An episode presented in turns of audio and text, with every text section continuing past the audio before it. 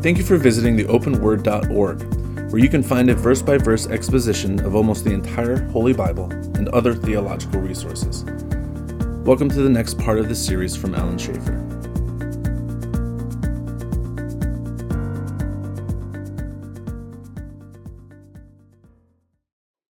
Father, we thank you for this night and pray that um,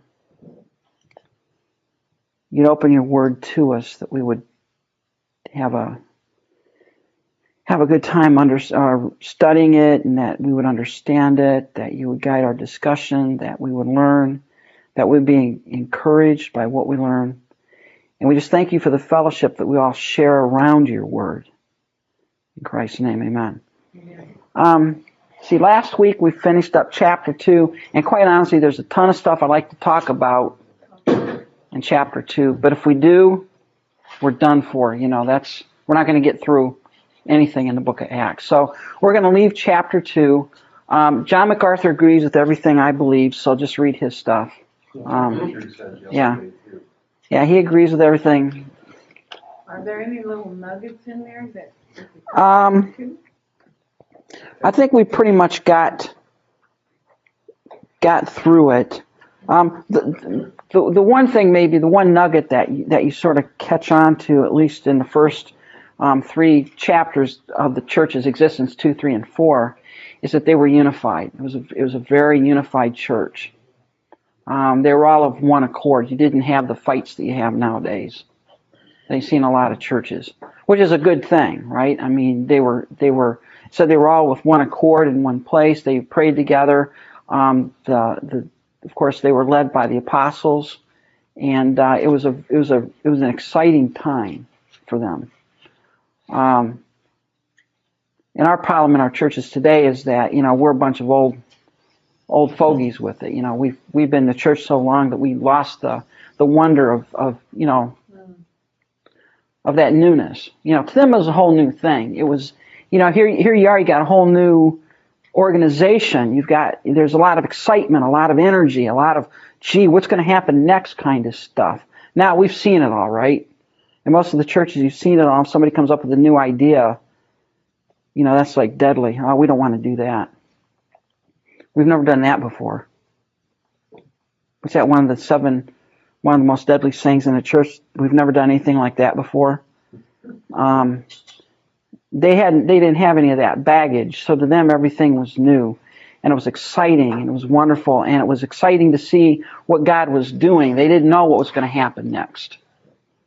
And, um, you know, it'd be nice if we could somehow get back to some of that excitement in our churches today. But they were all with one accord. And it says here, the Lord added to the church daily those who are being saved. Who does, who does church building? Who does church building? Holy Spirit, God does. Would Christ say, I will build my church? One of our difficulties today is we think we have to help God build his church, don't we? We got to give him a hand. Um, if we just preach the gospel, that's going to freak the average person out, so we can't do that. We've got to water it down. We've got to we've got to come up with alternatives to sort of sneak the gospel in on people. Look, you don't have to do that. I mean, Christ will build his church and and you know that's one of the wonders about really catching on to the to the concept of the whole election and God's working and God's saving people. I don't have to worry about messing it up. Okay. Nothing I do is going to keep an elect person from heaven and nothing I do is going to get a non-elect person in. So it's really not up to me. It's up to the Lord to open hearts. I want to be part of the process. I want to be there to preach the gospel because that's, after all, that's what God uses to redeem the elect. But I don't have to worry about, it's not my responsibility to build the church. Christ said, I will build my church. And it says here the Lord added to the church daily. It didn't say the apostles were adding to the church. Now, did the apostles preach the word? Well, sure. But who does the saving? God does. Not me.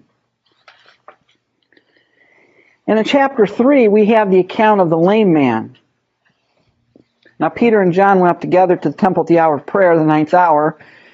And a certain lame man from his mother's womb was carried, whom they laid daily at the gate of the temple, which is called Beautiful, to ask alms of those who entered the temple. Why would he sit there?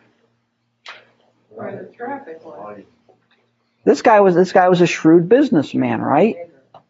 Yeah. Um, who who most likely is going to give alms to the poor? The rich. Somebody who has uh, some kind of a sin or something. Yeah. Part of the, It makes makes them you know going up to the temple is sort of a good thing. You know, get your marks in with God to give some beggar, uh, you know, some money on the way into the temple. You know, um, this was a good spot to be in because all the religious muckety mucks would come there and um, would want to be seen. And who really wanted to be seen? The Pharisees. Um, they're the number one. Matthew, Matthew chapter 6. First part of Matthew chapter 6 is talking about hypocrisy. That's part of the Lord's Sermon on the Mount. And hypocrisy was evidenced in one of three things in your prayers, and in your good deeds, and in your fasting. And if you go back to Matthew 6, how, how did the Pharisees show off their godliness through their prayers.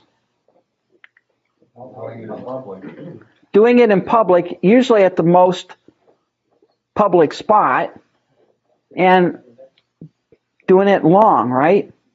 They would just so arrange their schedule so that it would be in the middle of the street when the time for prayer came. So they would stop right in the middle of the street and do their little prayer to God, right in the middle. You know, everybody was halted, and he's up there doing his religious thing right in the middle of the street corner, wherever he was. And then how did they uh, show off their religiosity through their fasting? Makeup. Makeup. Um, quite honestly, if any of us in here missed a meal, would you notice? You could, we all could probably miss a few meals and not people wouldn't really notice it, right?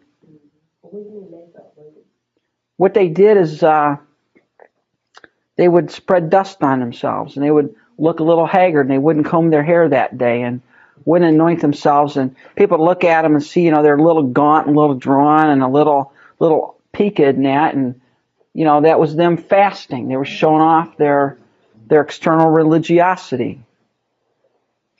And then how did they do it with their almsgiving? Sound a trumpet don't be like those who sound a trumpet. You know doo, doo, doo, here comes bart giving his money you know with his whole entourage. And and this guy was sitting at the gate beautiful because that was a good place to do it because all the religious muckety muck and hypocrites that came in who wanted to show off their religiosity would have to walk by this guy. And what better way to show off your religiosity than to give the guy a little bit of money by the way what did christ say in matthew 6 if you do your good deeds to be seen of men. You've been paid in full. It's an accounting term, it means to pay in full. You've got your payment. If you if you do anything, if you pray, and by the way, that's just representative, right? It's not an exhaustive list, it's just a representative list. Whether you're praying, whether you're doing good deeds or almsgiving, it's called good deeds, or whether you're fasting, if you do it to be seen of men, you've got your reward. That's the only reward you're going to get. What do, um, they do then when, like, when they have like altar call, not altar call, but, uh, offerings, they take up the offering in the church, hmm and then they'll have like, who's gonna give a hundred dollars, stand in the aisle, give a hundred, who's gonna give fifty, and this kind of stuff, is that the same as this? Yep. I wouldn't give a nickel. Okay. And I'm also, I get also really irritated when the pastor says, anybody that, you know, wants to dedicate their life or whatever, stand up. And I just, I don't go for that stuff, personally. Mm-hmm. You know, or, you, you know, we, it's manipulation is what it is. Because what does Matthew 6 say? Don't let your left hand know what your right hand is doing. Once, once you do your good deeds or your giving or whatever to be seen, if that's what you're doing it for, you've gotten your full reward right there. God owes you nothing. And when you have people who manipulate and, you know, that kind of thing there, that, That is huckstery. That, that, that, that is not pleasing to the Lord. And those people that stand up to be seen and to give their hundred dollars or whatever, that's all the reward they're ever going to get. They might as well take that. In fact, they'd be better off taking that hundred dollars and burn it just to give it because they've gotten their reward. That's all they're going to get. The one thing about God, God is very clear. God does not want you to do things in order to be seen or because of what you get out of it. That's not the point. I mean that he, that's hypocrisy. And that's what the Pharisees did. Everything the Pharisees did was to be seen of men, right? The way they wore their clothes, to be seen of men. They doubled the hemlines on their garments to be seen by men. They paraded themselves in the public places to be seen by men. They demanded people call them doctor to be seen by men.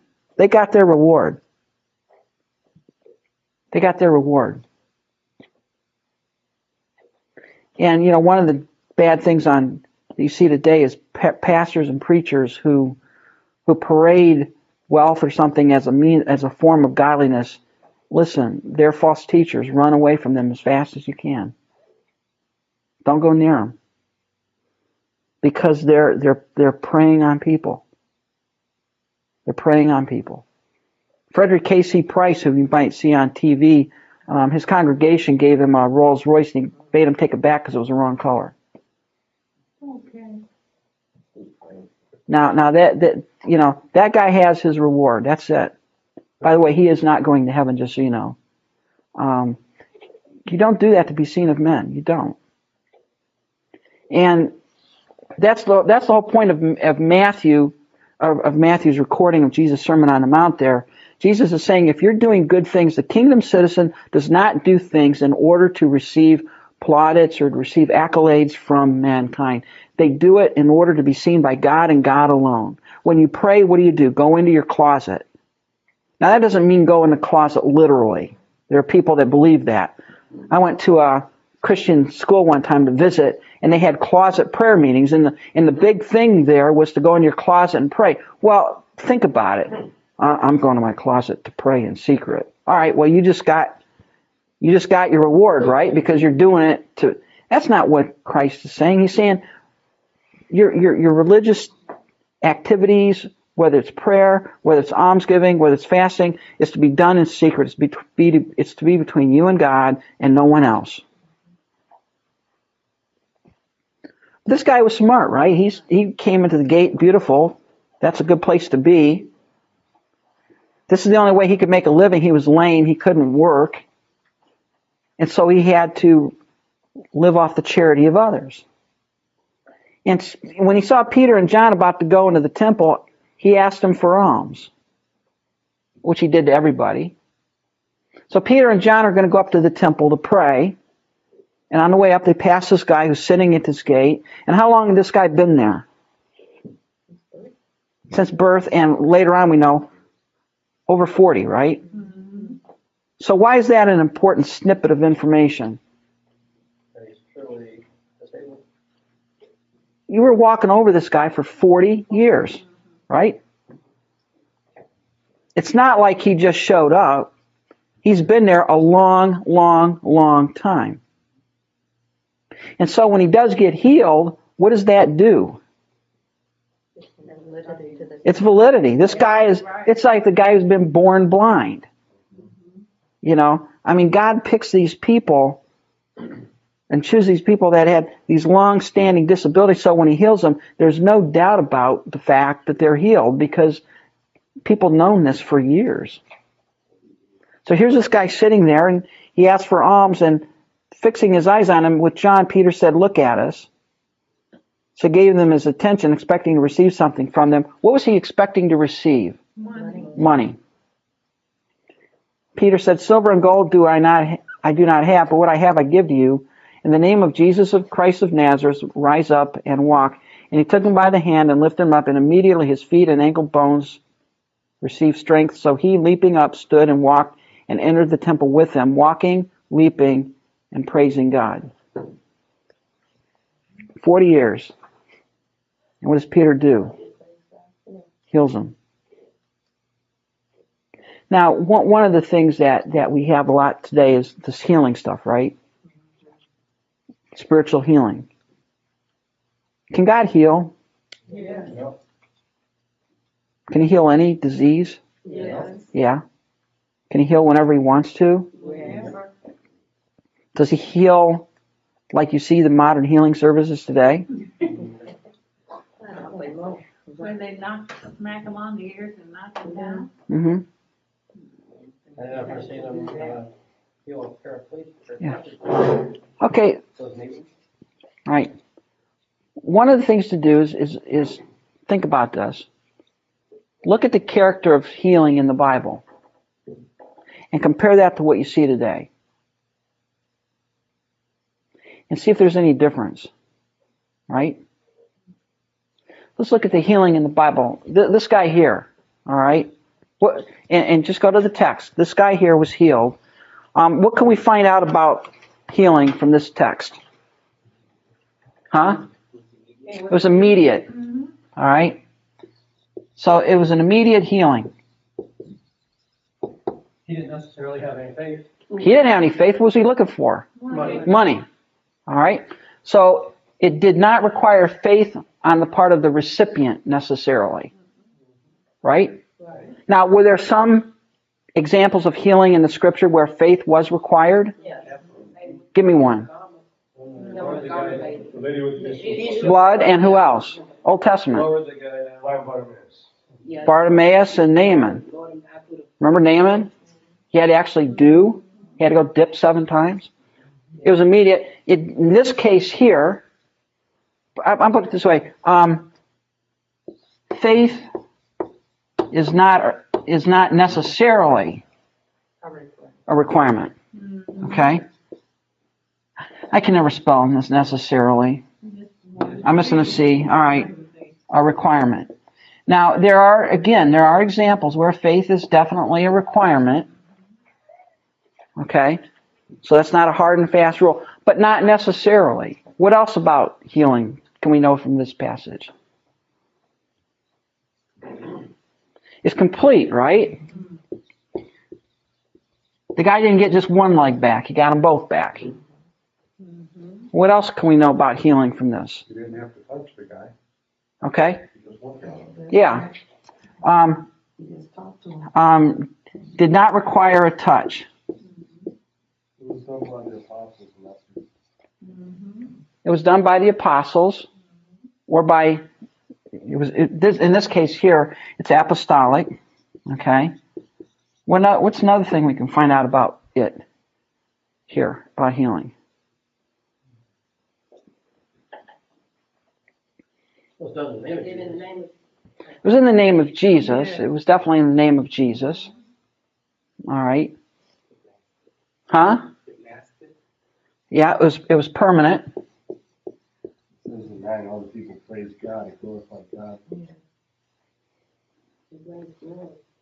Okay, um, it, it brings glory to God.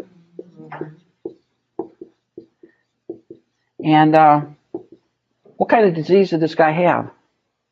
It was something that could be seen, It's a physical Yeah. infirmity, right? it could be seen too. It was a physical infirmity. It was something that could be seen.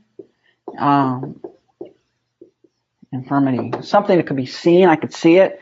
Um, it was well documented, at least that this guy was really a a, a paraplegic or quadri- yeah paraplegic. He couldn't walk. He was lame since birth. Now, um, think of some other healings in the Bible. Um, Christ's healing was by a word or a touch. Did he have to even see the person to heal him?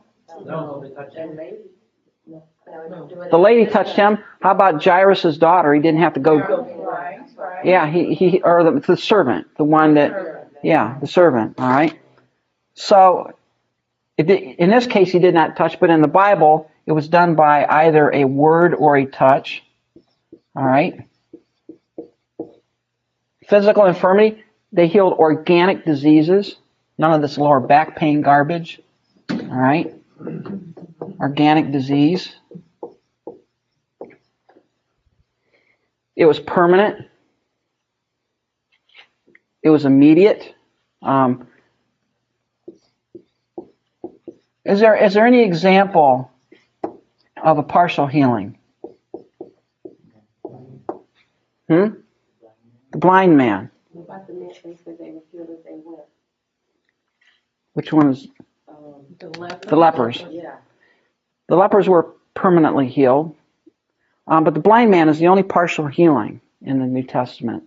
And that causes some people problem. Know, well, why did Christ put mud on his eyes and go tell him to wash off and things? And there's some good stuff written on that. And um, probably the best understanding of that is Christ was making an object lesson to the disciples on their need to see correctly.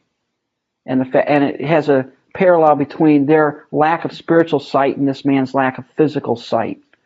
But when the guy was healed, what kind of healing was it? It was a permanent and complete total healing. Um, there's one other thing that's indicative of biblical healings. What did it include? Christ did it. Peter did it once. Paul did it once. What was the question? Raising of the dead. Right? Benny Hinn, by the way, says he raises the dead, but don't listen to him. Um, He uses a sarcophagus. yeah. Raising the dead. Okay? I think Oral Roberts said he also raised a lot of dead people, but he couldn't give any examples of that. Um, raising the dead. Right? Christ did it. Name, right? Name, the widow Nain's son Lazarus. That, that little girl that was dead. Peter did it. Right? Paul, Paul raised Eutychus that fell out of the window preaching. His shadow healed some people. You know? Now, now, look at this list and compare it to what you see. Oh, by the way, here's another one. How many diseases did Christ heal? All of them. Okay? There weren't any, you know, diseases not on the list. Um, a friend of mine told me about a certain church on the North Coast that had Benny Hinn's brother come in, Henry Hinn, um, to do a healing service. And a guy went to get healed and was told to come back the next night because they weren't doing migraines that night. They were doing back pain. And come back the next night for the migraine night where he would heal the migraines. Um, or something like that. It was he whatever whatever disease he had, they weren't healing that night. He had to come back the next night. All right. Um, now look look at look at this list and and compare that to what you see, at least purportedly, by the healing guys today. Um, can they heal all diseases? No, No, you don't see people walking into a healing service with one arm and walking out with two, do you? And it's interesting because um, in, Ma- in Mark, when it talked about Christ, um, one of the examples where Christ was healing people, it said there came to him those that were maimed and lame and all that. The word for maimed, there's an interesting word. It means, it was a word used to refer to someone who had a missing limb. Christ put limbs back on. He put eyes back into people's heads. He put ears back onto people who had them severed, right? Christ was able to heal and the apostles. The apostolic gift, gift of healing allowed you to put limbs back on people. Now, you see that happening today? No, you don't see that happening today. Um, you see the biblical gift of healing or the biblical healing allowed you to raise the dead. Now, that doesn't mean that the apostles were around raising all the dead all the time, but they certainly were able to do that. And if the Bible says the person was dead, what do you assume? He was dead. He was really dead. He wasn't in a coma. Lazarus was not in a coma after three days in the cave. All right. He was fourth day. Maybe he was in there three days and now he stinketh. Yeah. Um, it was, you were able to raise the dead. Um, it was a physical infirmity. It was organic disease. Do you see organic diseases being healed today in these services? No. You see things that are non non verifiable, um, migraine headaches or back pain or stuff like that. And by the way, you can talk yourself into thinking you're healed when you really aren't. One of the great things there was a, there was a video I saw. Some guy had a healing service and he had this guy with a cane. It was it was he, he walked up to this this this guy and you see this crutch flying across the stage and you see this guy running across the stage. What you don't know is that the guy who had the crutch wasn't the one that was healed. It was another guy who was able to still walk. But it looked like, at least when you looked at it, like he healed some guy that couldn't walk. It wasn't that way at all. It was charlatanism. All right. Um, they were able to heal physical diseases. Um, it, it did leprosy. Think about leprosy. Think about somebody coming in just covered white with scabs and, lep- and missing fingers and walking away whole and complete. You know, and that's what leprosy was. You know what leprosy is? It, it deadens the nerves in your fingers and your extremities. You can't feel. So you rub your fingers off because you don't feel pain. And people, they would wear their fingers off. And Christ was able to put fingers back on and turn white skin healthy again. Um, it was permanent. There was no relapse, right?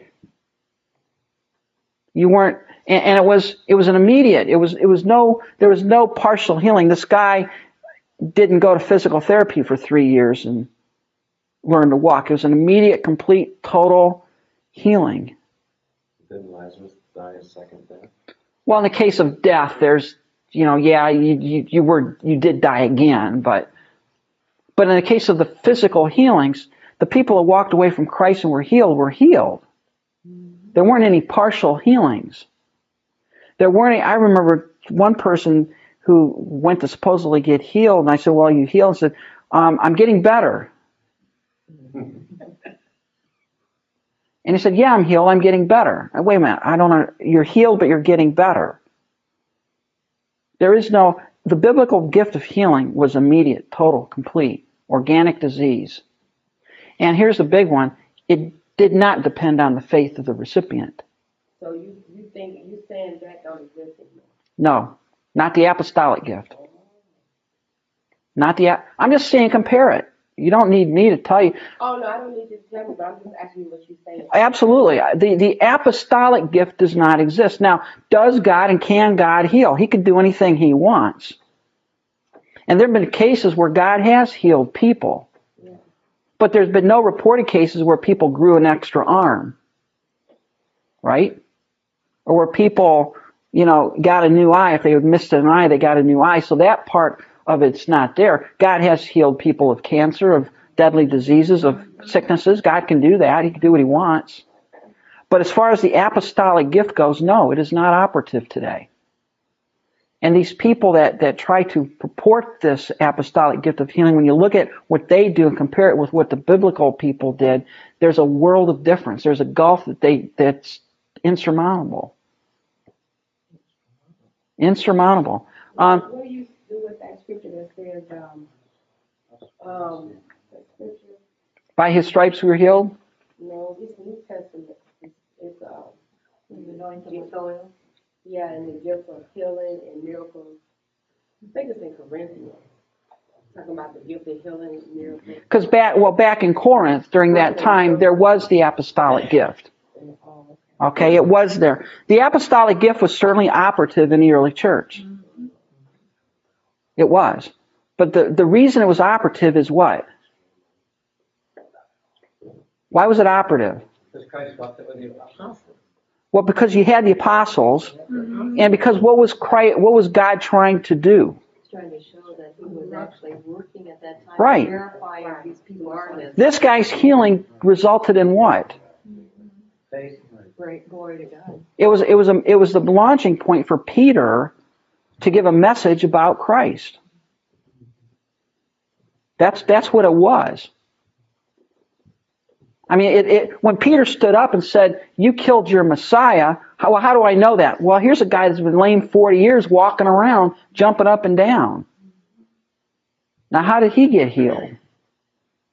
And it made people stop and think about what Peter was saying, and it lended validity mm-hmm. to what he was saying. But what about that scripture that says, these signs shall follow them that believe in my name, they shall. That's Mark. Yeah, That's the Mark passage. yeah, so what? Well, who is Christ talking to there? Okay, Immediately. The apostles. Right, Did they have this gift? yes, them could be, he didn't say to you apostles.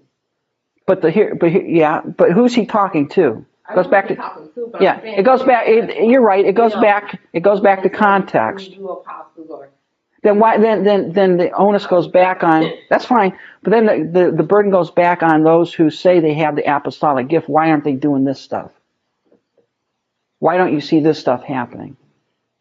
I'm not saying that ain't happening, just cause I'm not seeing it in this immediate United States of America, that doesn't mean that God is not doing that somewhere, First of all, we we would admit that God can do anything He wants, right? right? All right. So we're not we're not gonna we're not gonna limit God in any any way. wants to do with whoever he wants to do. But when you look at the apostolic gift of healing as evidenced by these evidences here, this is not seen today. You do not have people, if, if, if I had, if right now, if I had the gift of healing like this, You be overflowing. I could walk into any hospital and heal any disease. Everybody. I could heal everybody. And you would be But done Jesus didn't heal worldwide. everybody he came in contact with. Pardon? He didn't heal everybody, he, he didn't heal. everybody. No, he didn't. Christ didn't heal everybody. They didn't heal everybody, but, but they had the ability, There's Always a sovereign plan right? involved in his healing, Yes. There's always a reason for the healing. that's right. And the reason for the healing always had to go back to the sign. It was a sign. Mm-hmm. It was a sign. All right? Um, let me come back to that. Don't let me walk away. You can walk away from it, cause I, I mean, I'm just saying. I'm just going to come back to the sign, con- the co- sign concept. All right? Um, the big thing, though, is faith was not a requirement. In many cases, the, the person was healed. It, it, it, Peter didn't say, well, you know, if you had faith, you could be healed. Sorry, bud. Um, you're going to have to lay there the rest of your life. Um, if anything, it depended on the faith of the healer, not the healee. Right? And one of the problems that I have today is a lot of times in the, in the healing movement that you see today, if someone's not healed, the problem is they don't have faith. Whereas if the scripture, if the scripture is right, it appears that it doesn't depend on their faith necessarily. Right, because he told that woman, thy faith will make you whole. Necessarily. That's this necessarily component. Yeah. I think there's a lot of things that determine where you're living too. There are. I mean, in, in, there's a lot of miracles in South Africa. in certain areas of the world, there's probably more miracles. America. Yeah. People that have been raised from the dead in other areas. I don't think it's prevalent in the Yeah. United States. I don't. th- I. I I don't think raising from the dead. I'm. I'm just saying that that the, the case needs to be made that this apostolic gift is operative today. Can God heal? Sure, He can. Can God do miracle things? Sure, He can. But as a matter of fact, as a normal course, when you look at the apostolic gift of healing, that is not in operation today. Well, it's, it's not a turn on, you know, my understanding Mm-hmm. of healing is as the spirit wills, and it's not like someone has a switch that they can turn on healing. Yeah. Hey, you're gonna come to my house, and I'm gonna heal twenty people tonight. That's, you can't turn on. No. You can't turn on the work of the Holy Spirit. But Christ could. Christ could heal anybody He wanted to at any point in time. Cases, you know, You know. you know, different nations and different, I don't know why, I've always wondered, how come I've heard testimonies overseas or, you know, Dr. Cho or all these, or something like that. Chill just went down my spine. Uh, The, the, the point, here's the point, here's, Dr. Cho, well, I'll talk, I'll take that offline, all right? Dr. Cho's a Buddhist who happens to talk about Jesus, but he's really a Buddhist. Um, but I, that's later, that's later. Yonggi Cho, you talking about Paul Yonggi Cho? Yeah, yeah. The, the, the, the, here's the, here's the deal, here's the deal. The difficulty is you can say, well, God is healing like this all over the world. How do you prove that? What is the evidence? And when, when anybody has ever tried to find the evidence, they can't find it. Um, somebody says, like Rex Humbard said, you know, he saw people raised from the dead in his meetings. And you go, well, give me a name, give me a date, give me a place, give me a person. There, there are none. There, there's no proof of this. That, that's not to say God can't do what God does, but as a matter of operation, God is not doing this. And here's the other thing to understand. This is the most important. If you don't get anything out of this healing business, get this. Why did God heal? It's more than that. It was a sign. Teacher, you know, building faith in people up. No, it was not to build up faith. It was a sign. It was a sign to validate what? The gospel. That's what it was. It was a validation. That's what it was. He killed those, when, when Jesus raised Lazarus from dead, What was he trying to validate? I'm just getting ready to say that when he raised Lazarus from death, he said that, um, that you may know, uh, what did he say? Then you may be, that, not for me, but that's remember the other matter. Why, why did Christ raise Lazarus? What did that do? Well, I mean, it's validated. It validated his message. Yeah, that's the thing. Let's let's think about let's, let's think about human history. Go back, think of biblical history. When, at what points in biblical history were miracles common? The prophets. There's there's three major periods of history where miracles were common. Moses. Moses, right? Mm-hmm. I'm sorry, I got it, I got it right in front of this thing. You've got Moses, pretty common, right? You got the Red Sea, you got the plagues, you know. Now, that does that mean that there were no miracles before Moses? No. No, because you got Abraham with the ram in the thicket.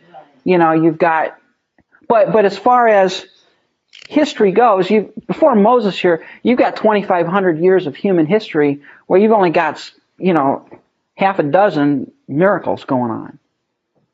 And now all of a sudden, the time of Moses, what do you have? All kinds of miracles. The parting of the Red Sea. You got Mount Sinai. You got them through the desert. You know, their feet are, their shoes aren't wearing out. Their clothes aren't wearing out. You know, again, again, again, you got all these miracles. And then, and then miracles sort of go away, right? They just go away. When do they reappear? Elisha, Elijah. Yeah, I mean, those guys, you know, a miracle a day, right?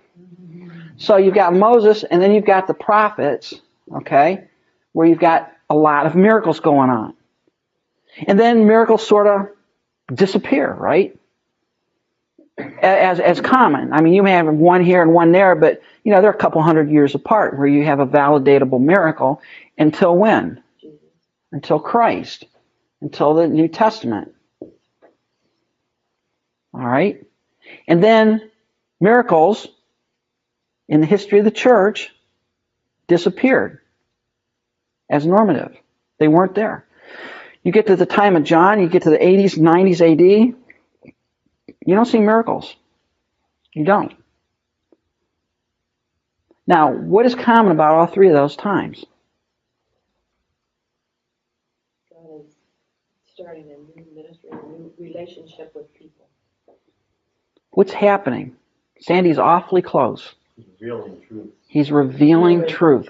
What came with what came with Moses? What was this? The law. This was the law, right? All right. Now, if you're the average Jew, how do you know Moses is giving you a straight line? Because of the miracles. Because of the miracles, right? What was God doing? He was validating the message that he was giving Moses by the miracles that was that were being performed.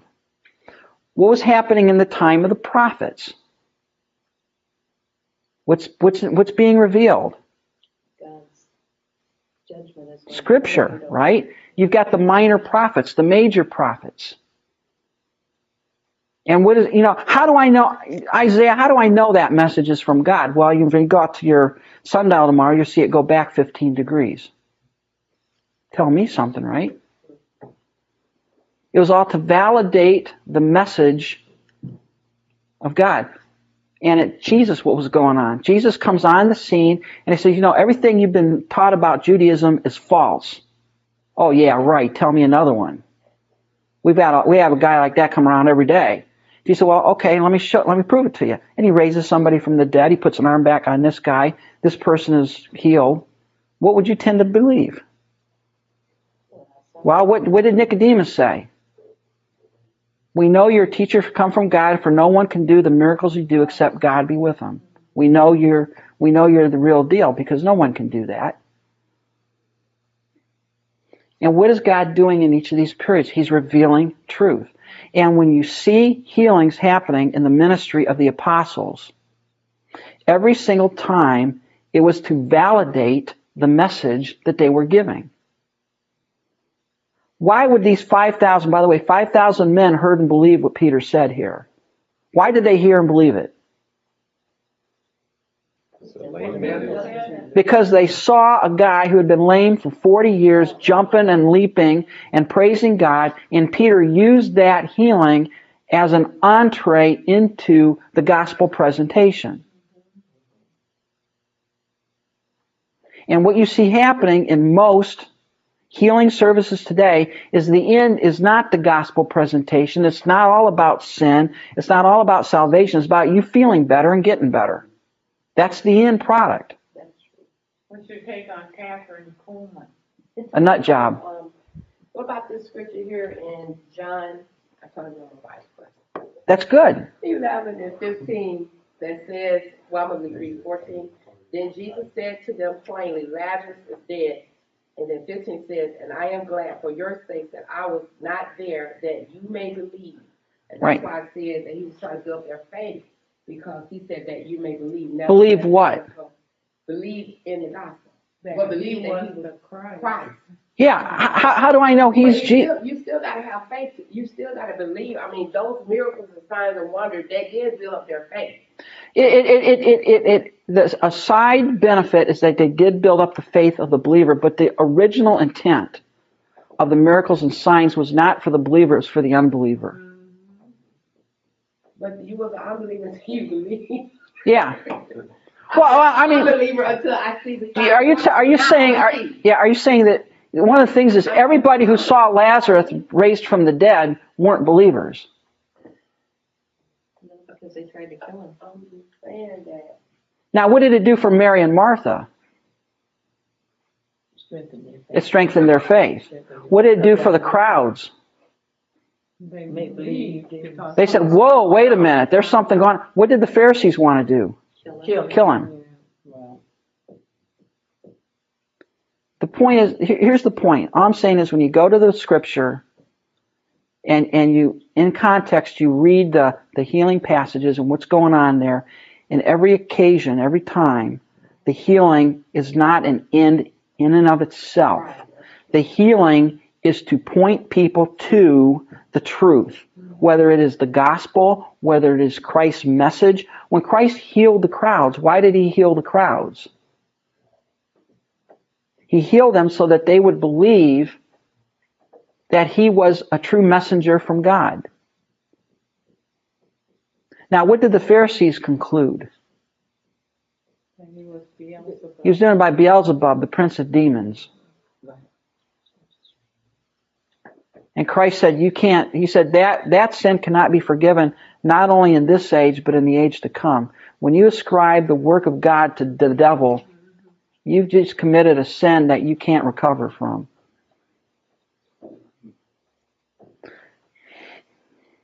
And I'm just saying, just, just look at the character, look at the nature of what's going on. And when I see, you know, when I see healing services today where the end is to make people feel better, and I, I remember literally in, in school, I, there was a gal I was witnessing to in high school that went to Ernest Angley to get healed. She had a hearing problem. And she went to Ernie to get healed. And um, I was trying to present the gospel to her, and it wasn't, she didn't it was the healing. And another person who was supposedly healed by Ernest Angley, I can't remember if it was her or somebody else. You asked them what the gospel, they had no idea what the gospel was. But you ask them, are you a Christian? Well, yeah, I am. How do you know? Well, I got healed. That doesn't make you a Christian. How many, well, how many people did Christ heal that are in hell? Quite a few. Oh, in hell. Quite a few of them. You telling me that everybody he healed believed on him? Um, where's a good example of that? The ten lepers. Ten lepers, right? Ten lepers got healed. One was Came saved. Yeah, right. Think about it. Ten were healed. One, because when, when he came back, what did Christ tell him? Your faith has made you. And what is he talking about? His physical healing? No. No, Spiritual healing. Folks, look. Miracles, whether whether it is the miraculous gift of healing, whether it is the sign gift of tongues, or whether it's the gift of miracles. The miracles is, is another gift is powers, and that is power over demonic forces. Where you you know Christ cast out demons, right? He did miracles. So That's what that dunam. The word there, miracles, is dunamis, power, and it refers to Christ's ability to cast out demons. All of those were done for one purpose, and that is to validate the message that Christ was saying. To validate the message. Do you think that the nine lepers had any effect on the priests that they were supposed to Don't know. themselves to? Don't know. No, uh, No. present yourself to your priest. And and and the, the, the difficulty is when you see a lot of the, the, the supposed modern day sign gifts being exercised. The sign gift in and of itself is is the thing that is sought. It's not. I mean, if if if if the if signs were truly being done today, I would expect there to be new revelation. God is validating new revelation. And here's the other key. And and I hope I don't offend anybody, but well, I can do that because I'm the teacher, and you just have to live with it. Um, yeah. But who's who's getting who's who's supposedly getting all of these miraculous gifts today? The godly people?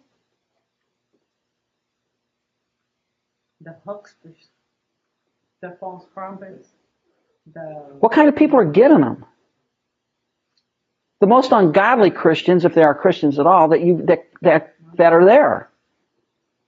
People that are not preaching the word accurately. Um, by the way, I, I do think Jim Bakker turned around. I think he is a believer. But when you look at Jim Bakker and Tammy Faye, you know, and and uh, the, the the the TV shows they had, and and all the supposed miracles and things going on there, how are they living? Lavish, Rich. Ungodly lives. Ungodly lifestyles. Right, that is right. In fact, the Bible says, Paul says, I'm not of those who copolas the gospel. I'm not a huckster. I'm not selling the gospel for personal gain. One of the things that you have in 1st and 2nd Corinthians is Paul's got to come out swinging because people are saying, well, the only reason Paul's in the ministry is what he gets out of it. He's taking advantage of you. He's stealing your money. He's trying to get sexual favors. And Paul says, I'm not like those guys who are in this for the money. You wouldn't even take money from that one church. No. They try to offer money. No, he's not in it for the money. And you see these people. Ministers are today. You, you see them. Look at Jimmy Swaggart. Here's a guy who supposedly had all the gifts. What was he doing on the side while Yeah. preaching through a series on adultery? He's like hookers. Yes. he- Yeah, he was indulging. Yes. All right. Mm-hmm. I mean, this is this is. It doesn't take a phi beta kappa to figure this stuff out. Look at Benny Hinn. Benny Hinn is one of the most covetous people on the planet. Christ did not save me in order to make me a millionaire. I'll tell you, I'm sorry, he hasn't done that. Being a Christian is, is not your ticket to wealth and financial freedom. Sometimes it may cost you everything, right? And if you love Christ, it doesn't matter whether it costs you everything. Because you're not in it for the money.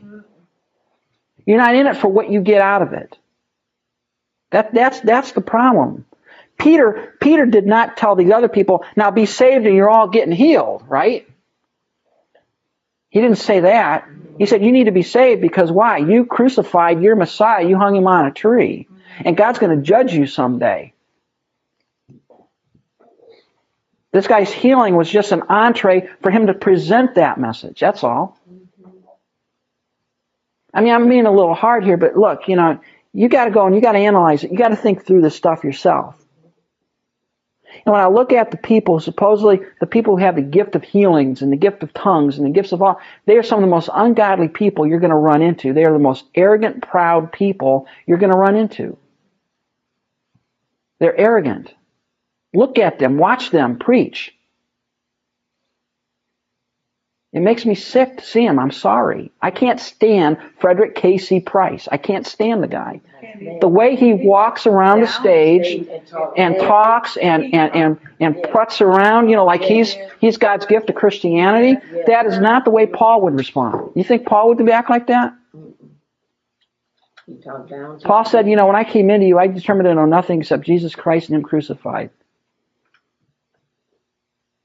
He wasn't parading around, parading his godliness and, and looking down his nose with, you know, rings on every finger.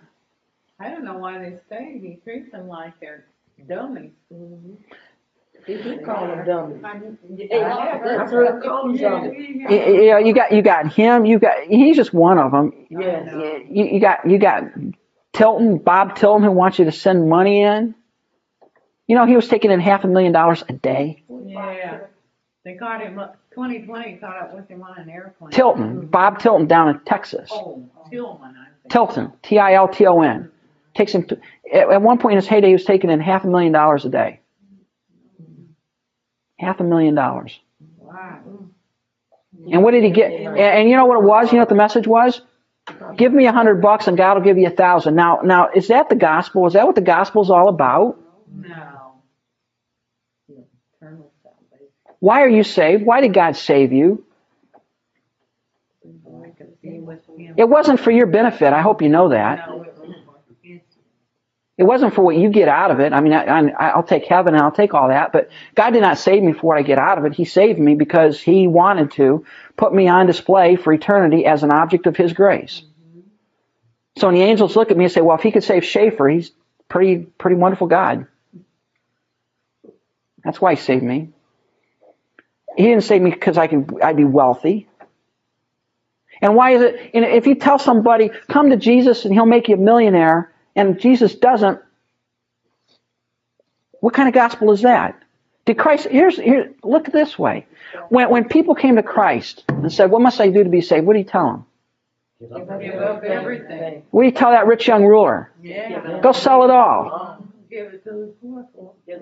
Give you money. Now, did, did, did that rich young ruler necessarily have to do that? No. But what did it establish really quickly? Where his priority. Where his priority was. Yes. What was he wanting? He wanted the wealth. That's what, um, he said in the, sec- is that the second chapter? Yeah. And remember some, it's the- it's this chapter. He Yeah. said, sell every, they sold everything. Yeah, later on they saw him. Yeah. And remember, somebody came up and said, I'll follow you. And Jesus, I'll follow you wherever you go, but let me go bury my father first. And so let the dead bury the dead. I'll follow you, but let me go uh, say bye to the parents. Well, if you put your hand in the plow and look back, you're not fit for the kingdom of God. You know, that's pretty, you know, Christ was basically saying, if you want to follow me, it's going to cost you everything. Now, are these guys telling you that? No. No, no. No, they're telling you if you follow Christ, you'll be a millionaire and drive a Rolls Royce like they do. On the TV, not last night, the night before, it was church at the Prospect or something, and they said from the looks of it, uh, the parking lot, there were Rolls Royces and you name it, Escalades, everything, all the high priced cars. That was on TV. not If last Jesus night. Christ showed up today and he bought a car, what would he buy? How about you go? Hummer. A Yugo? A Hummer, yeah, right. A Yugo? You think he'd be driving around in a Rolls Royce? Drive a Yugo. That's all they gonna. Yeah, a Yugo. It lasts out, Maybe next. uh, uh, six months. You think you, th- you think he'd demand a Rolls Royce? I don't think. so. No, he'll drive a Yugo, really. He came humble before. He really became helped humble. help drive a Ford. Probably a Ford. Yes. Probably a Ford. He'll think about me and drive a It's Ford. really humbling. And, Chapter. and and to get and to get I, I hope I don't get into more trouble, but but Paul Yonggi Cho, I got to mention him because his name came up. Paul Yonggi Cho. He's the pastor of Yoido Island Baptist Church in Seoul, Korea. Um, one of the lar- if, if, it's one, if not, it, it is the largest. He was the uh, progenitor of the cell group concept, We have cell churches, you know. Um, Paul Young, I heard Paul Yonggi Cho preach at Seattle Christian Center or something like that. And uh, he wrote a book called The Fourth Dimension. You probably still get it. You ever read that book? Something called The Fourth Dimension. Yeah.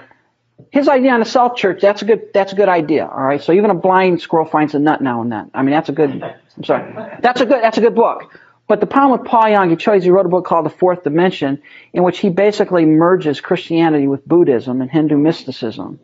And basically says that as believers we can visualize reality. And he even said that. He even he even talked about if you want a car, a particular kind of car, you need to visualize that car sitting in your parking lot. And you need to have and what happens is you visualize that your faith will reach into the fourth dimension and create reality such that that becomes real. Rod Serling, you? Huh? Yeah, Ross That's there. You gotta go to get a job and work. I'm saying I'm just saying what he said. I'm not making up what he's saying. Oh, I'm not making up what he's saying. That's what he is saying. And he, and he uses the example of Abraham. He said what Abraham did. How was it that Abraham was able to have, be the father of many nations? Well, he visualized it and his visualization created a new body so that he could have, bear children. Now, does the Bible tell you that? No. No. I've never heard one that, I just heard. Read the fourth dimension. I'm not making it up. I know somebody that knows him. Yeah. He went there to see what it was, and he says his church is, uh, ours, Yeah.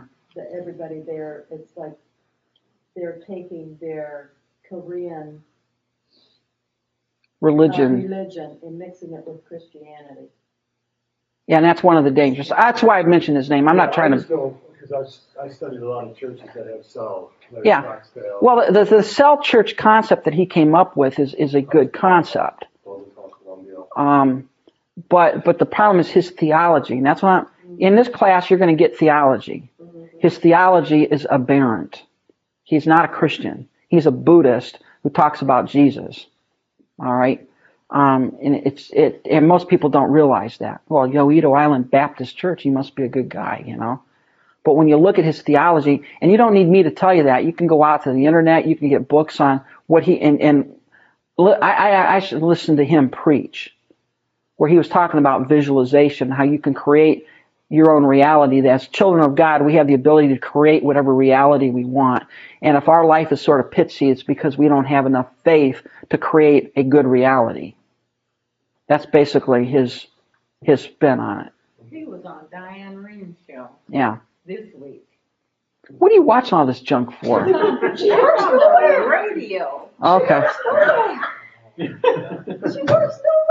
NPR. She's got she got all this time on her hands. She watches all these nutty No, programs. that's on the radio. I'm, I'm a giving- radio person. I'm giving you a hard time.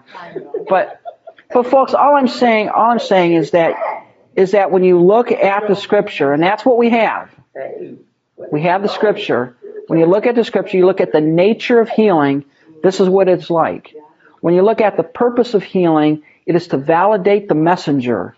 And the messenger is not telling people, be healthy, wealthy, and wise. The messenger is telling them about the gospel, the good news, sin, salvation, redemption, forgiveness of sin. It's to validate that message. And that's why this healing was, was here. Peter did not heal this guy and have an end in and of itself and then have a healing, you know, crusade the next day where everybody was healed. That's, that's not what happened. Rather, he used this to proclaim the gospel. As, you know, as, as we read down through here, and I gotta get through one chapter down a beat on me.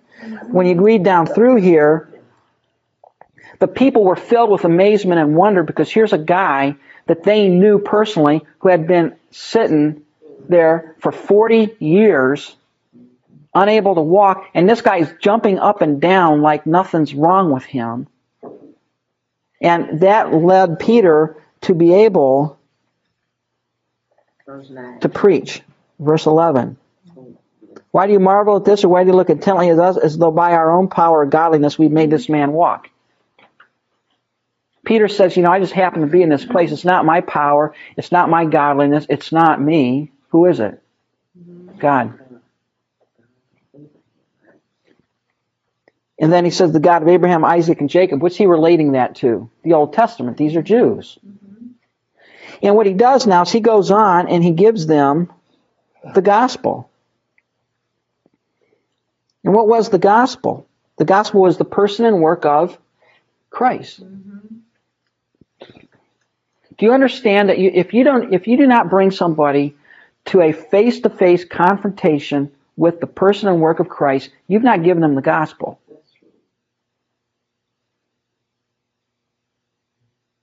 And one of the problems is, you, know, one of the one of the stresses I have when I see some of these guys on TV, the healing and the wealth and the and the prosperity, they never talk about Christ. They never talk about humility. They never talk about the gospel. It's all about what God does for you. And it's never about how you have offended a just and holy God and that you're going to be in danger of hellfire unless you repent. She's doing, I don't, you're trying to, she's trying to take a collection here. I'm talking about greed and she's trying to take a collection. Don't say that. I'm giving you a hard time. it's our pizza collection for the tape, all right? So it's a,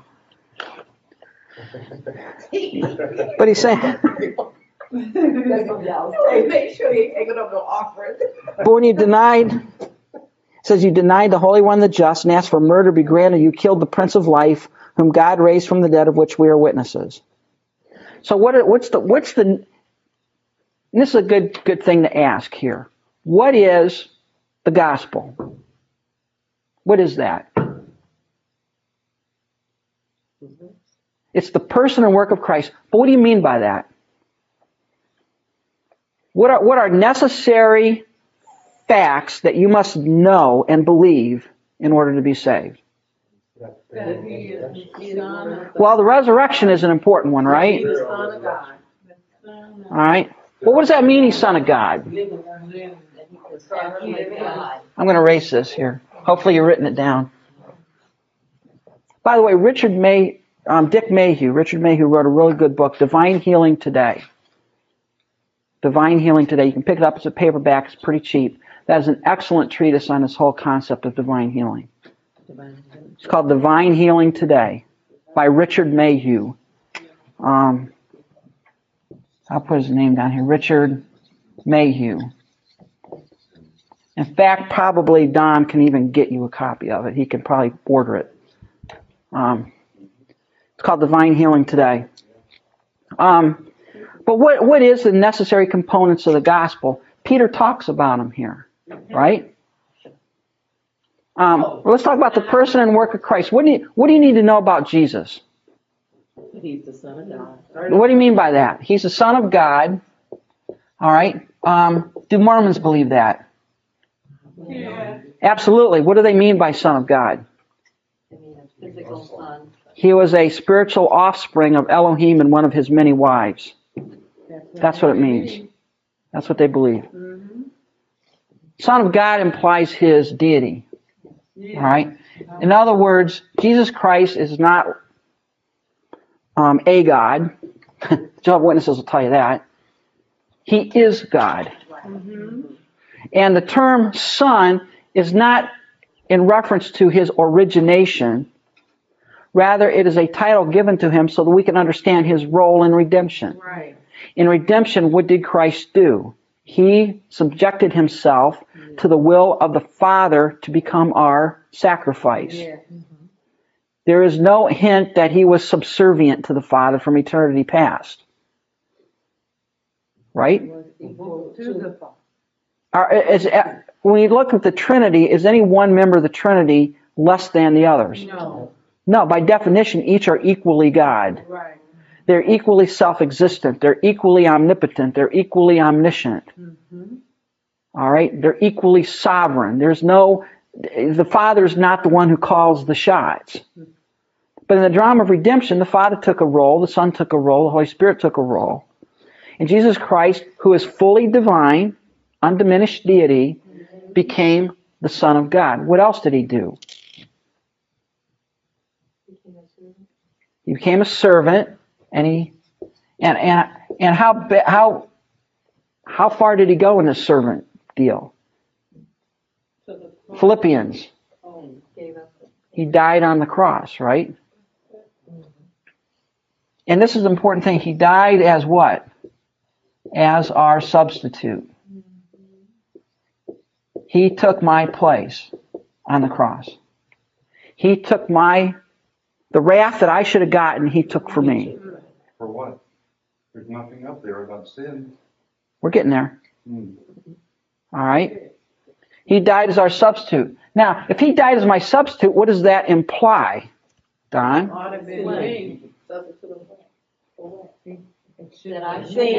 You got the sin. You got this is where sin comes in, right? Why do I need a substitute?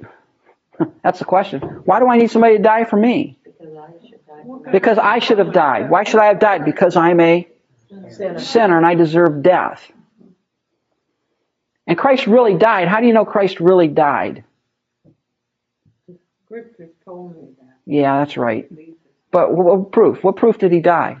That He was He was buried. he was buried. Oh. But he got up. all, all the idea of buried is is that he was really dead. He wasn't he wasn't swooned. He was dead dead. Mm-hmm. And then what did he do? He rose up. Rose again. What kind of resurrection? Bodily. Physical, bodily. There are people that say, "Yeah, Jesus comes. Jesus rose again from the dead. But he rises again from the dead when you encounter him in some mystical way and have a, yeah, right, physical resurrection. He he rose again from the dead. And what else is he going to do? He Again. is He's going to come again. How's he going to come again? same way he. Physically. Physically. There's a second coming. These are all elements of the gospel. You can have a Mormon come up to your door and you, you can ask him, Do you believe Jesus Son of God? Yep. Did he die for your sins? Yep. Was he buried? Yep. Did he rise again? Yep. Um, do you have to place faith in him in order to be saved? Yep. You say, Wonderful, you're a Christian, you're on your way to heaven. Are they? You don't believe the deity of Christ. That doesn't make you a Christian. An aberrant Christology will not save you.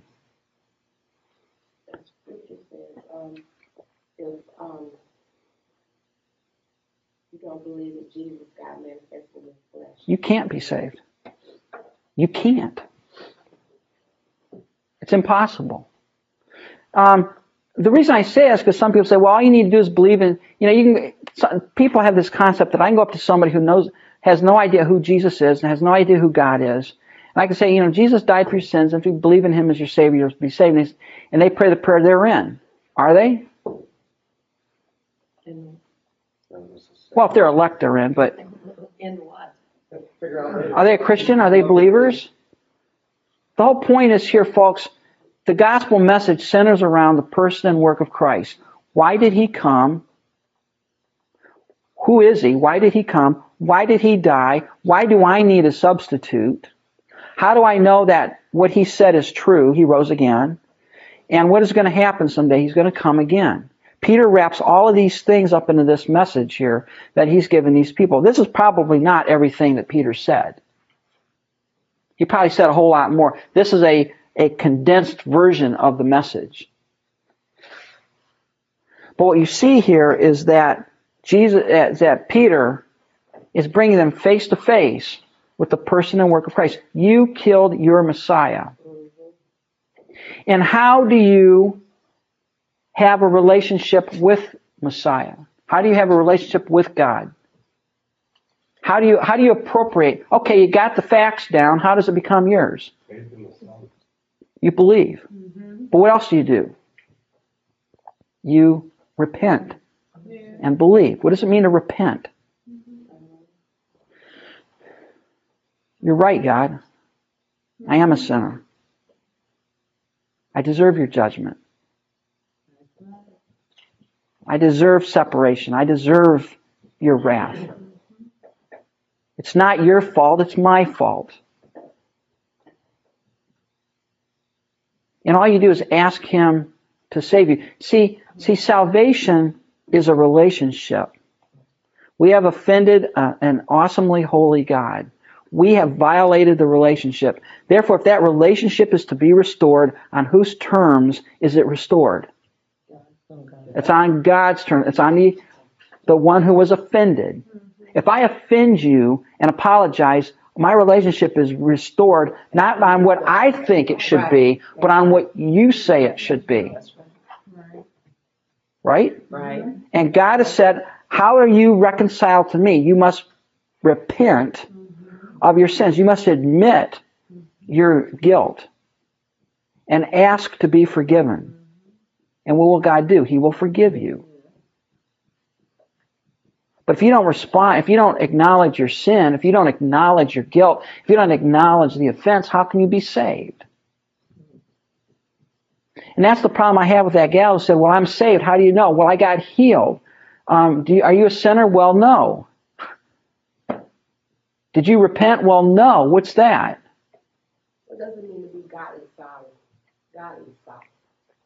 Because, you know, some people say they're sorry for their sins or whatever, but what does it mean to be godly? Well, what do you think it means? You want to ask me? well, I mean, I would think that. Judas, was he sorry? Yes. Yeah, Yeah. What kind of sorry was it? Superficial.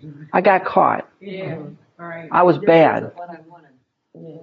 But it was not a sorrow that led to repentance. It was not a true acknowledgement of guilt. The criminal who's caught in a crime may be sorry he's gotten caught, but for him to be truly repentant, he needs to acknowledge that what he did was wrong, was his fault, it was his choice. And if he doesn't do that, he's not really repented. So and then say, I'll never do that again. Yeah, or I don't I, I, I want I don't want to do that again. And that by the way is, is what when you talk about confession of sin, the Greek word is very precise. Homologeo, to say the same thing as. When you are when you ask God to forgive you, you're saying the same thing about your sin that He's saying about your sin. All right? Which means that when you ask God to forgive you for committing a particular sin, you don't put the caveat, well, you know, I had a bad hair day and, you know, you, you know, just one of those things. What are you doing? Making an excuse. Or, well, you know, if you didn't want me to lust after that woman, why did you have her walk in front of me? Whose fault is it then? God. Mm-hmm. Or that's that's Adam's problem, right? Why did you give me this woman? It's her fault that I ate. Mm-hmm. God doesn't want you, God doesn't need you giving him excuses as to why you sin, right? No, no, just fess up. Just fess up. I did it. I'm guilty. It's my fault. So, so where the Jehovah Witnesses go astray is they don't believe in the deity, They Do you not believe in the deity of Christ? and where the Mormons. They do not believe in the deity of Christ. Many, many, Yeah. They do not believe in the deity of Christ. well, they believe that he's a deity, but just one of many. He, he's, he's a God like we're a God. We're going to be gods because we're like a child of God. Which is, by the way, another aberration of not all but many of the people you see on TBN. Kenneth Hagin, Kenneth Copeland, a lot of these talk about us as being little gods. We have the ability to create our own reality. We, we have the nature of God within us. We can, we can order angels around. Folks, I thought God Gloria Copeland, Gloria Copeland on TV said you can order your angels. If you want a house, order your angels to go get you a house. But I read that God had put his angel, given his angels a special charge over me. God. God told them to take care of you. You don't tell them to take care of you. All right? I know that's right. You don't order angels around. When you come before a throne of God, you got to realize here, here's the point. Every true believer who comes into the presence of God realizes one thing. You really don't belong there. You really don't belong there. The only reason you can stand in the presence of God and not get blasted into a little itty bitty grease spot is because of Christ and Christ alone. And if you have this idea that you stand in God's presence and somehow you're doing Him a favor by being a believer, or you're doing God a favor by being a Christian, or that your ministry is somehow an integral component of Him in His divine plan, you're sorely mistaken. God doesn't need any one of us. God doesn't need any one of us. And and and my, you know, if if if you know some of these ministers, you hear them on TV, you know, the devil's going to shut this ministry down. The cause of Christ is going to be set back 20 years. No, it's not. God could God could shut down every so-called television, radio ministry, and the Church of Jesus Christ will go on being built just like the plan. Thank you for listening. This podcast was made in part with creative consulting and production assistance by Third Mass Studio. For your production needs, send an email to thirdmassstudio at gmail.com. For other lectures in this series and more biblical media resources, visit theopenword.org.